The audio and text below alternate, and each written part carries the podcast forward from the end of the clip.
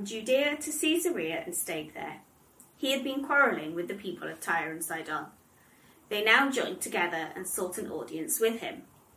After securing the support of Blastus, a trusted personal servant of the king, they asked for peace because they depended on the king's country for their food supply. On the appointed day, Herod, wearing his royal robes, sat on his throne and delivered a public address to the people. They shouted, This is the voice of a God, not of a man. Immediately, because Herod did not give praise to God, an angel of the Lord struck him down, and he was eaten by worms and died. But the word of God continued to spread and flourish. When Barnabas and Saul had finished their mission, they returned from Jerusalem, taking with them John, also called Mark. Now in the church at Antioch, there were prophets and teachers Barnabas, Simeon called Niger, Lucius of Cyrene, and Manaen, who had been brought up with Herod the Tetrarch, and Saul. While they were worshipping the Lord and fasting, the Holy Spirit said, Set apart for me Barnabas and Saul for the work to which I have called them. So after they had prayed and fasted, they placed their hands on them and sent them off. This morning we're continuing to look at Acts, and we're finishing off one part and begin, beginning another part of the story. It really is a passage of two halves that we've already heard this morning.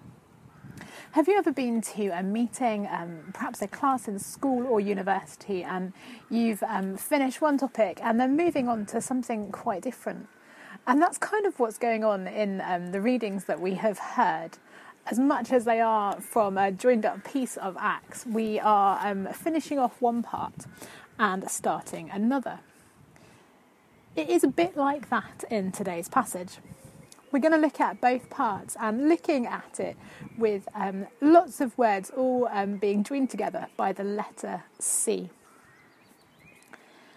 this week, when I was um, on Facebook, I saw a quote that had been shared by um, Pete Greig, who's written the prayer course and lots of other um, books.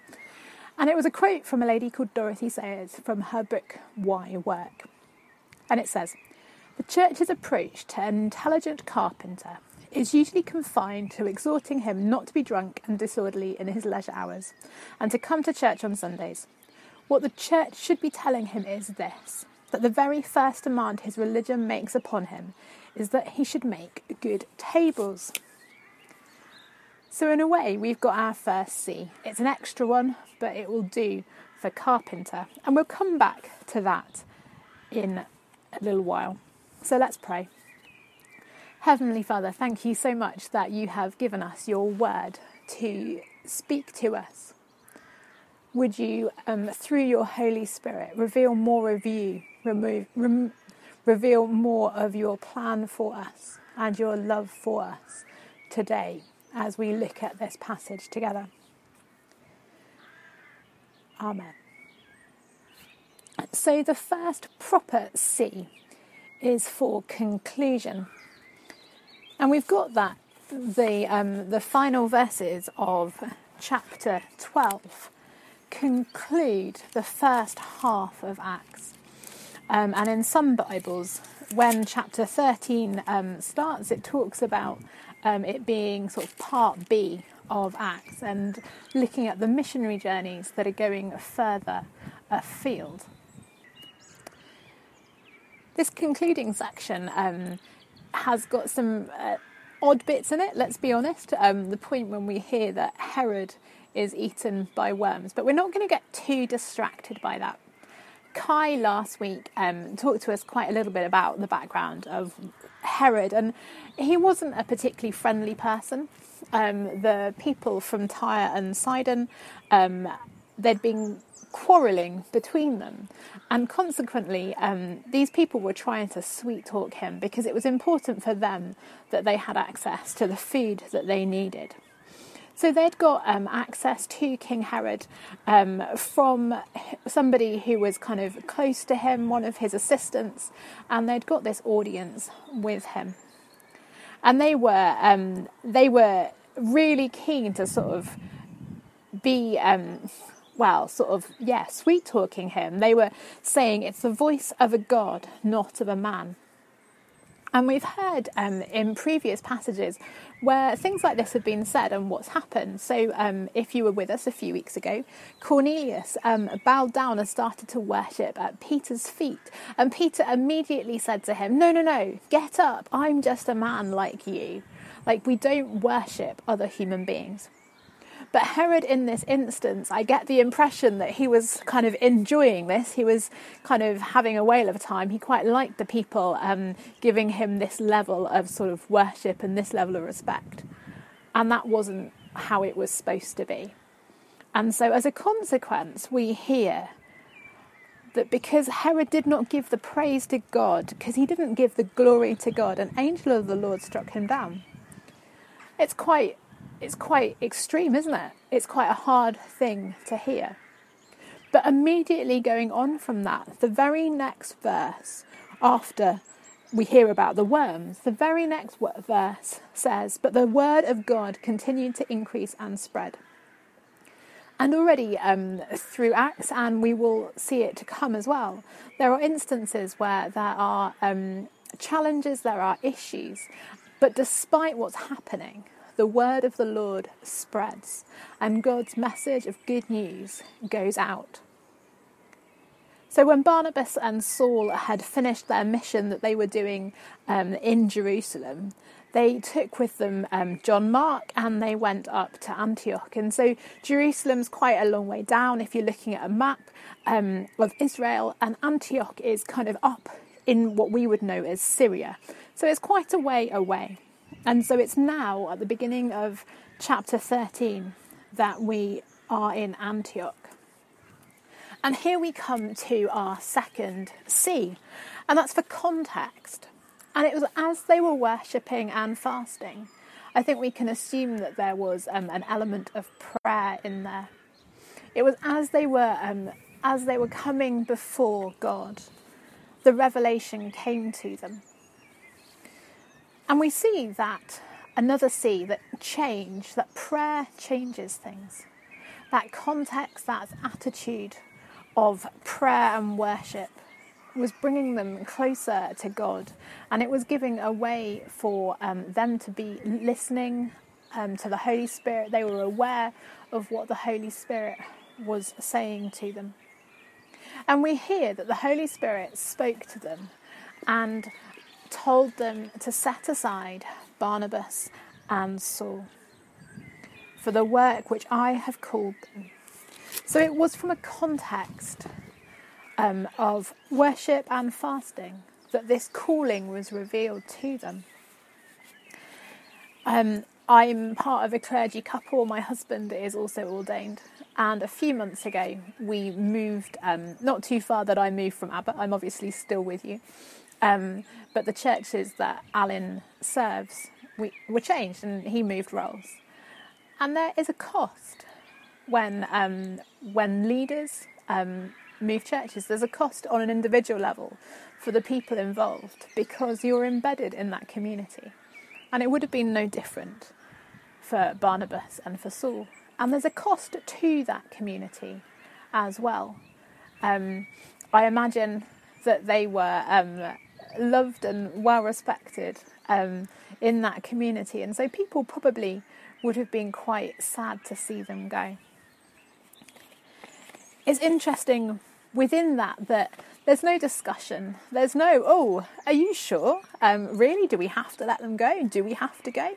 Um, so whether this was something that they were already aware of and that this was confirmation of the time was now, we're not told that. But there is always a cost to being called by God. That's not to say it's not full of joy and um, encouragement, and it's the best place to be if you're doing what God is calling you to do. But there is a cost. And they continued. They continued um, in their worship, in their fasting. It wasn't that they had found out what they were supposed to be doing and then they kind of stopped doing stopped what they'd been doing um, and started down a different route. They continued to do that. And then they were commissioned. They were set aside, set apart by God for this particular work. And they, um, the believers around them laid hands on them and sent them off on their way. Quite a lot has happened in just these few verses. So, in a few minutes, we will hear how we can um, apply this to our lives. We can look at some of the challenges that, um, as another C, that Paul and Barnabas's experience in just a little tiny amount of time can help us see how we should be doing life and are there some lessons that we can take from it. So, after a time of sung worship, we'll come back together. I'm going to start this part of the talk with a question for you. Has God placed a specific call on your life? Do you know if there's something that God is calling you to do here and now? Paul and Barnabas had been commissioned. They had been set apart to basically be what we would see as overseas missionaries. They were going out on a journey away from um, the locality that they had been living in and ministering beforehand. They were going away from the local area and they were going with the purpose of sharing the good news of the gospel. So, we're going to have um, a time of looking at some things as to how we can apply those um, C's that we've been looking at for us and now. You'll probably be reassured if you're anything like me that I'm not going to spend the next few minutes telling you to leave everything and go overseas and be an overseas missionary. Don't worry. However, if God is calling you to do that, I'd encourage you to engage um, and do something about it. But there is a call on all of our lives. And there might be really specific things that are um, unique for individuals as well. If you um, watch the evening service, the six, um, last week Liz was talking to us and she talked about how we're all called to share the good news. But we're not necessarily called to share that abroad. Much of that is within our communities, within our families, within our networks. And so much of the Christian life, the context is prayer and worship and possibly fasting. It's something that um, some Christians do as a way of kind of getting rid of some of the distractions and um, being a bit more focused. It works for some people, it doesn't work for other people, but it's something that it might be worth um, having a look into and seeing if it's something that would help you. But the context of uh, the basis for uh, a faith life, our faith life, of spending time with God in prayer and worship and fellowship, um, possibly fasting. It's the context that underpins the Christian life. And it's something that um, ideally would continue through our Christian life. We wouldn't um, stop it when we've sort of got to the point where we think, okay, I know what I'm doing now, I don't need to ever do that because it's the basis for our relationship with God. That's a relationship that daily evolves, and you wouldn't you wouldn't suddenly turn around to your spouse or your child and say, "Oh, I've I've done with talking to you. I don't need to do that anymore." Or at least it wouldn't it wouldn't be the ideal way of kind of keeping a relationship going. And those things um, equip us to listen to God. They give us the time and the space to um, enable the Holy Spirit to speak to us. And obviously, the Holy Spirit can speak to us however and whenever. But are we always listening? And do we always have enough headspace to hear? We, t- we are changed when we um, spend time with God to be more like Jesus. And I think from that place, it's much easier to find out what we are called to do if there's something specific that we're called to do. We are all called to be more like Jesus, and it's something that we can do when we spend time in prayer and worship and fellowship, when we read the Bible and find out more about Jesus and how we can do that. But if there is a specific calling on our life, may be different for um, each one of us, and it might be different at different times during our lives. We see at the beginning of um, chapter 13 that they're talking about the prophets and the teachers. But elsewhere in the New Testament, we hear about other ministries, um, people who are called to be um, encouragement, people to one another, people who are called to give, people who are called to serve in different ways. We hear about people who um, earlier in Acts were um, part of a ministry of um, of feeding people, making sure that nobody went hungry. There's all sorts of different things that um, that we can be called to do. For some of you, it might be that you're at this point in life called to be a full time parent um, or a full time carer. At the moment, I believe that I'm called to be involved in church leadership. Um, and within within that, I think I'm see, finding a, a, a, sort of more of a calling towards working with students.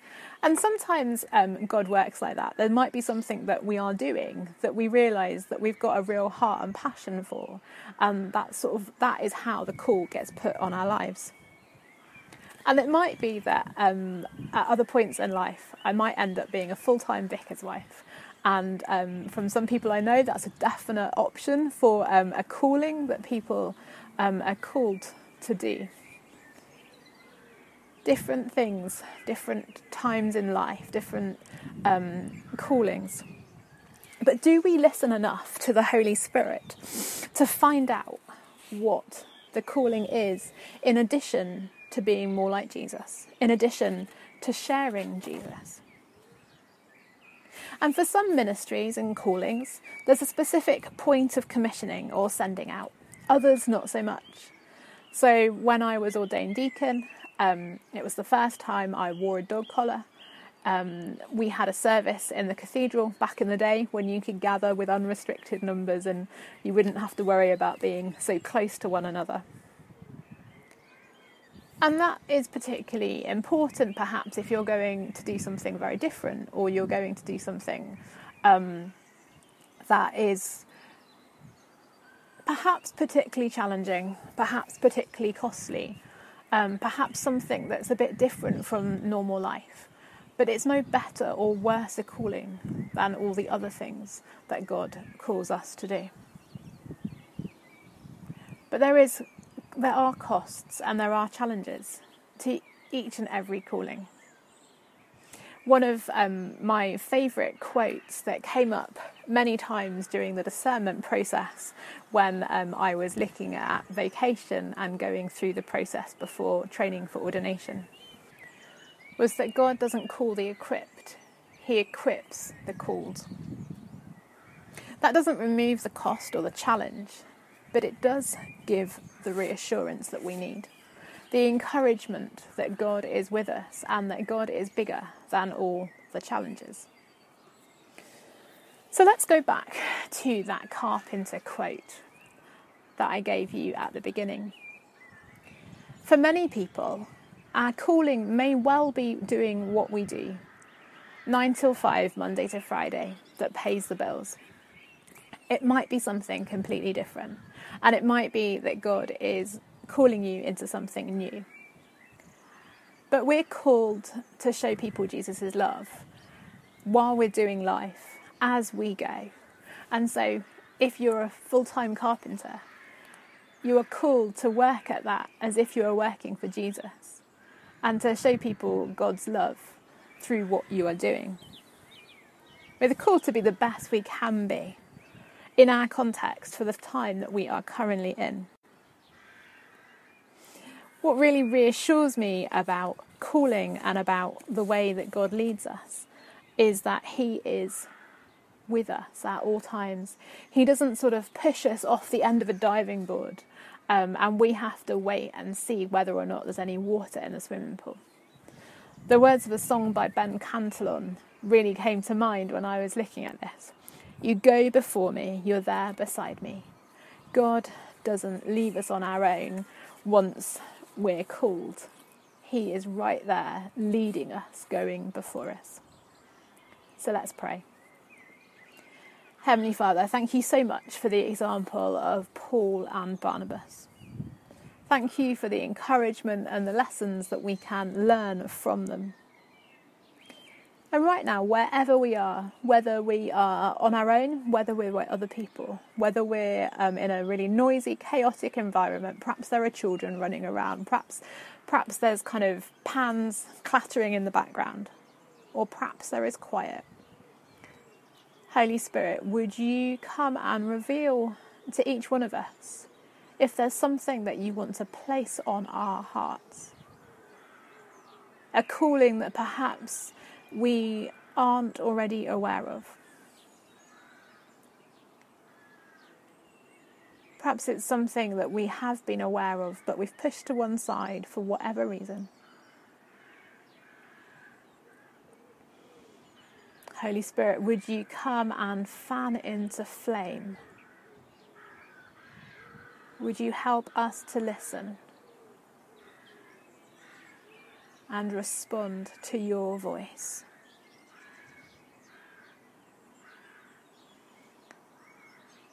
Thank you that you don't only call the equipped, but that you go before us. You equip us to do what you have called us to do, and you are there beside us. Amen.